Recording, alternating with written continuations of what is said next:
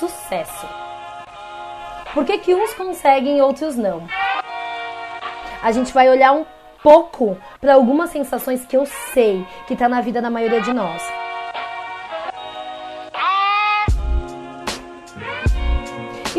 Sabe, Aline? Eu sei porque eu tenho sido procurada por muitas mulheres.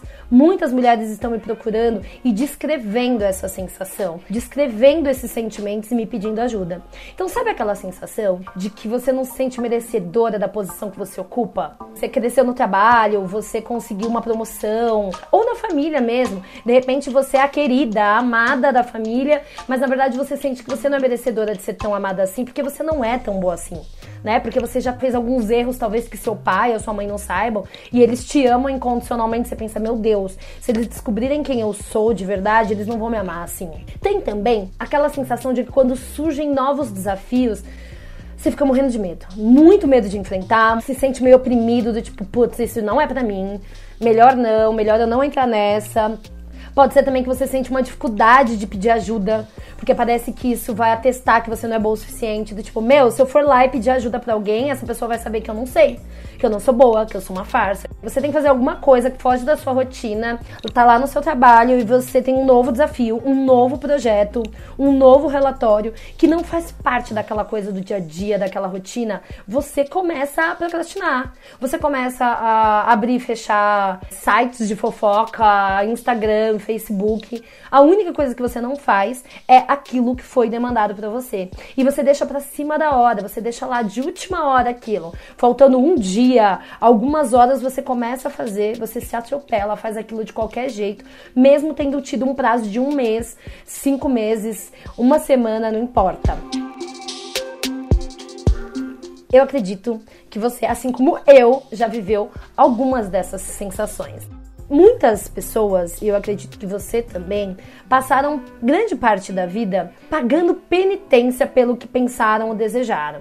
Lembra que eu falei que aquela criança, ela vai criando dentro dos pensamentos dela várias coisas. Ela vai enxergando a vida, aí ela vai se magoando, ela vai se traumatizando, aí ela vai pensando coisas, aí ela se sente culpada por inúmeras coisas que aconteceu dentro do ambiente familiar, e ela vai introjetando tudo isso. Só que o que acontece é que ao introjetar tudo isso, ela acredita por ser culpada, ela merece ser punida. E aí ela começa a pagar essas penitências. Se a própria vida não pune ela, se a própria vida não vai lá e faz alguma coisa de errado com ela, ela faz isso mesmo. Ela mesma vai lá e causa essa penitência que ela tem que pagar.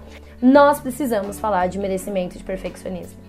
Sim, os dois estão totalmente relacionados. Merecimento e perfeccionismo. De que forma que eles dois andam juntos e o que, que eles têm a ver com o sucesso.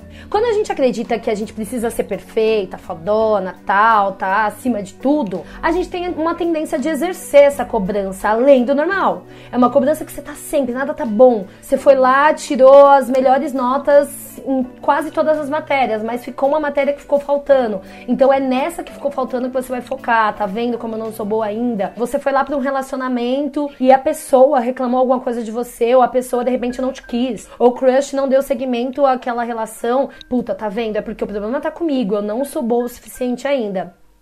E aí a gente vai se cobrando. A gente vai com essa certeza de que a gente precisa ser perfeita, baseada lá na infância, né? Que muitas vezes a gente sentiu a necessidade de amor e de carinho que não foi validado pelos nossos pais. Você pode olhar e falar: não, Aline, mas sabe, meu pai e minha mãe eles eram carinhosos. Gente, para a mente da criança, que está em desenvolvimento, que não tem o ego, que não tem essa estrutura egóica formada como nós adultos temos para olhar, às vezes não. Às vezes pode ser que você não esteja se lembrando, mas em algum momento que sua mãe teve que trabalhar, seu pai foi viajar, alguma coisa aconteceu, foi printando na mente dessa criança que aquela necessidade de amor, de carinho, de atenção delas não eram retribuídas. Você tá olhando ali para aquela figura, o pai ou a mãe, que é quem você tem essa necessidade maior, né? Que é aquela pessoa que você quer ser amado, né? No meu caso era meu pai, como meu pai estava ausente, eu queria muito ser amada e querida por ele. E aí você começa a observar essa forma de vida desse pai e dessa mãe.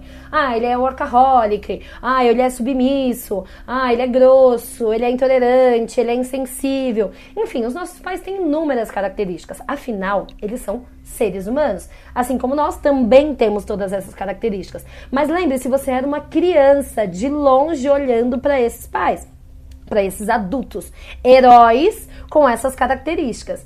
E aí você acredita, você cresce acreditando que para você ser amado, querido, você tem que fazer aquilo que aquelas pessoas gostam, repetir. Então, puta, se ele gostava disso, se ele achava que tirar boas notas era o que eu recebia atenção dele, eu vou ser a melhor da faculdade, eu vou ser a louca dos estudos. Se ele era workaholic, ele achava que trabalhar era importante, eu também vou ser workaholic, eu também vou fazer isso porque é isso que vai fazer ele gostar de mim, entendeu? E, gente, tem pessoas também que vão lá pro oposto, a gente já falou. Se ele era workaholic, eu não quero ser workaholic. Aí a pessoa acaba não tendo disposição e ânimo para fazer nada no trabalho. Sabe aquela pessoa que tá sempre apática? Com preguiça de começar tudo. Então tem isso. A maioria acaba repetindo um pouco do padrão, mas gente, não tem uma fórmula certa das coisas. No caso, a criança, ela não sabe identificar exatamente o que esse pai ou que essa mãe gosta, ou quem de fato eles são ela apenas sabe observar. A criança aprende muito mais observando por meio de exemplos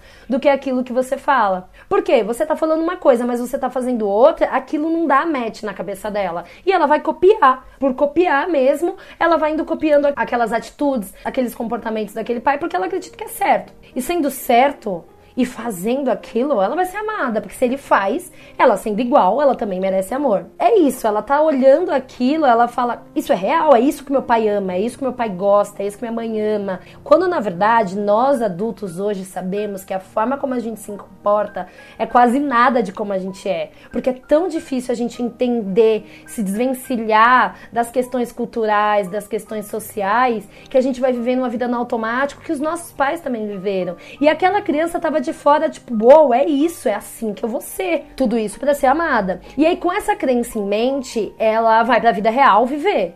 Só que chegar lá na vida real, não dá para fazer as coisas, não dá para ser perfeito.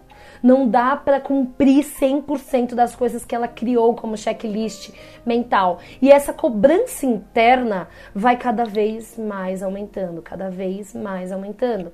E aí vai dando aquela sensação que a gente tem, que eu sei que você tem, de insuficiência tudo que eu faço parece que não dá conta, né? Aquela criança não conseguia enxergar que existiam aqueles fatores que eu falei para vocês, relacionais, sociais, culturais, que os pais estavam agindo daquela forma porque a sociedade era assim, a relação estava daquele jeito, enfim, inúmeros fatores. Aquela criança, ela vai internalizando uma culpa de que quanto mais ela faz e o pai não reconhece, é porque a culpa é dela, é porque ela não é boa o suficiente, então ela precisa melhorar. E aquela sensação vai aumentando. Eu preciso ser melhor, eu preciso ser melhor. Nesse momento, já tem aquela sensação de insuficiência você pegar na adolescência uma criança que me relataram, Aline, eu, eu, sinto exatamente isso. Por quê? Porque na adolescência a gente já tá com isso internalizado. E a gente ainda vai pra sociedade, a sociedade cobra um monte de coisa da gente. Fica um negócio, assim, para nós mulheres, impossível de alcançar.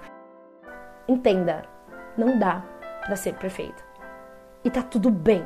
Se você não entender isso, se você não entender que a régua que você desenhou para a sua perfeição foi lá na infância, com um olhar totalmente deturpado, era aquela criança vendo dois seres adultos achando que aquilo era correto, copiando ou rejeitando as características deles, indo para uma sociedade que cobra muito mais, que tem toda uma lista de checklist. Se você não olhar para tudo isso agora, enquanto adulto, e falar: pera lá, calma, isso não é para mim. Isso é irreal, isso é imaginado. Se você não fizer isso, você vai enlouquecer de tanto se cobrar. Você vai adoecer de tanto se cobrar. Essa é a verdade. Se essa criança tem pais rígidos, né? Que muitas vezes querem tá sempre tem que tirar 10, tem que ser o melhor da sala, tem que ser o melhor do jogo de futebol, tem que ser a melhor atleta e eles estão cobrando sempre o melhor.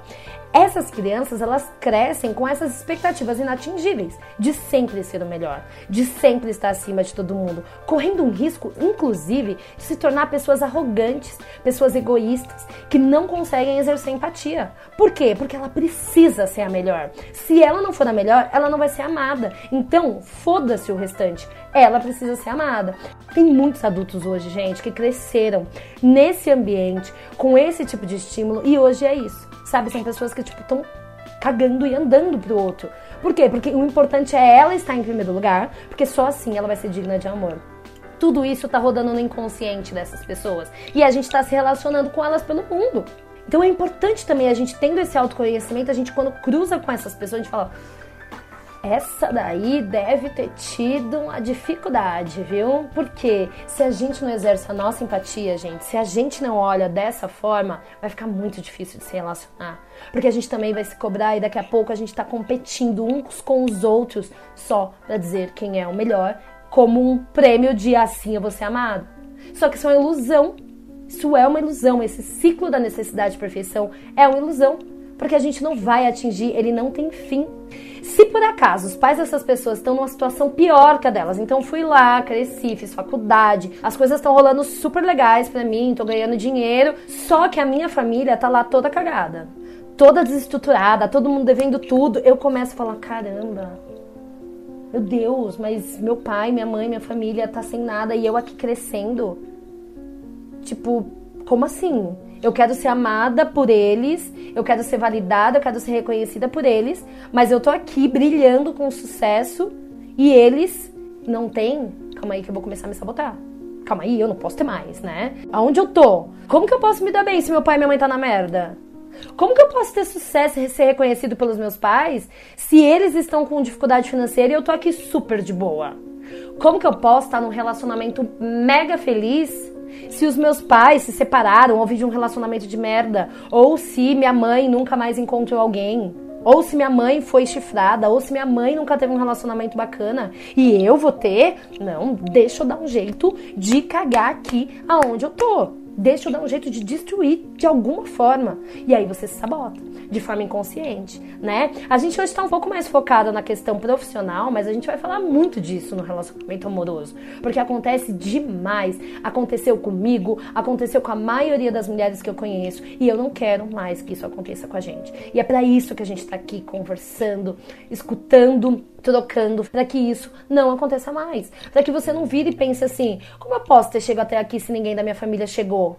Como que eu posso ter superado tudo isso se eles sempre falaram que eu não era merecedora? Tudo isso, eu não tô falando que você acorda e fala, ai, ah, deixa eu lhe dar um jeito de me ferrar. Não.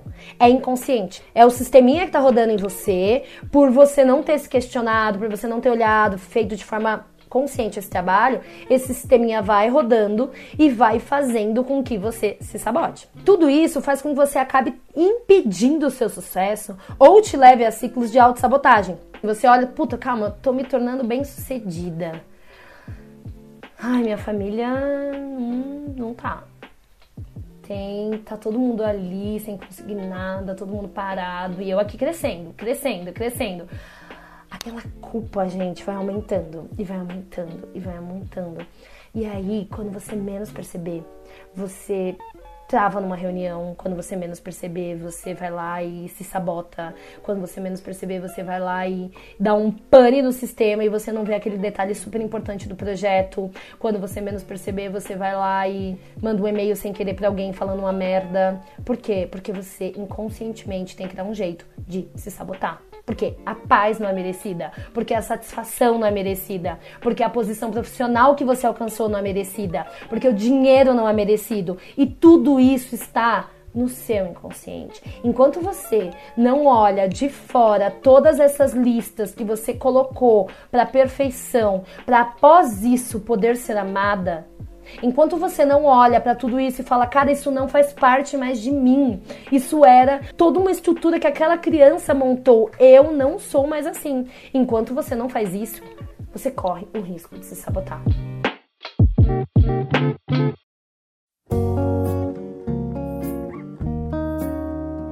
Com o intuito de aliviar essa culpa, essa pessoa interna, essa pessoa que tá ali na maquininha da autossabotagem dentro de você, ela acha que você tem que pagar um preço. Ela acha que viver sem prazer, viver sem tranquilidade, viver sem sucesso, viver sem paz ameniza essa culpa.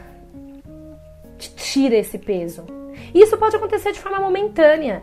Só que não. Só que cada vez mais você vai ficando mais frustrado, percebe? Você vai lá, tá indo tudo bem, você cresceu. Quando você vai perceber, você vai lá e se sabota. Aí você começa a viver sem prazer, sem tranquilidade, sem paz, sem sucesso. E aí você se acha menos merecedor ainda. Porque na verdade você não é perfeita. Ó, tá vendo? O ciclo não para. Alguém tem que pôr a mão nesse ventilador louco aí e falar: opa, peraí, e esse alguém não sou eu. É você. Não é seu chefe, nem seu marido, é você. E é para isso que você tá aqui hoje. Eu percebi na minha vida que o que me travava não era o medo do fracasso. Eu não travava, não me sabotava, não procrastinava por causa de medo de fracasso, não. Eu fazia tudo isso por medo do sucesso. Como assim, Aline? Medo do sucesso? Você é louca? Todo mundo quer ter sucesso. Inconscientemente, nós temos medo da consequência que esse sucesso trará. Eu, quando eu iniciei o clube, eu ficava pensando, meu Deus, eu quero sucesso, eu quero ter um monte de coisa. Eu me sabotava. Aí eu falava, ai, não vou poder esse projeto não. Ai, ele não tá bom ainda. Ai, deixa eu perguntar pra tua pessoa. Deixa eu ver o que, que fulano tá fazendo. Aí eu ia me comparando. E aí eu nunca fazia nascer nenhum projeto, porque nunca tava bom. Até porque, se tivesse bom e se eu colocasse no mundo, eu ia correr todos esses riscos que a minha mente já tinha calculado. Eu não sei quais são os riscos que a sua mente calculou. Eu não sei. Mas na minha, eu tinha muito medo disso. Toda vez eu ia lá e me travava. Eu falava, puta meu, tinha tudo para isso acontecer. Tinha tudo para as coisas acontecer, mas deu merda. Deu ruim, não rolou. E aí era um ciclo do tipo, tá crescendo, tá crescendo, tá crescendo um atrás do outro, sabe? Se isso também acontece na sua vida, pode ser que tenha esse sentimento de culpa lá atrás, dessa culpa que a gente tá falando, essa culpa que é inconsciente, essa culpa por não atingir essa perfeição, essa perfeição que é inatingível porque foi desenhada por aquela criança para ser amada pelos seus pais, né? E aí essa culpa também de ter uma vida melhor do que os outros. Ter uma vida melhor do que esse pai, ter uma vida melhor que essa mãe, ter uma vida melhor que essa irmã. Muitas de nós temos dificuldades de aceitar e reconhecer a responsabilidade final que a gente tem pelo sucesso. Como assim?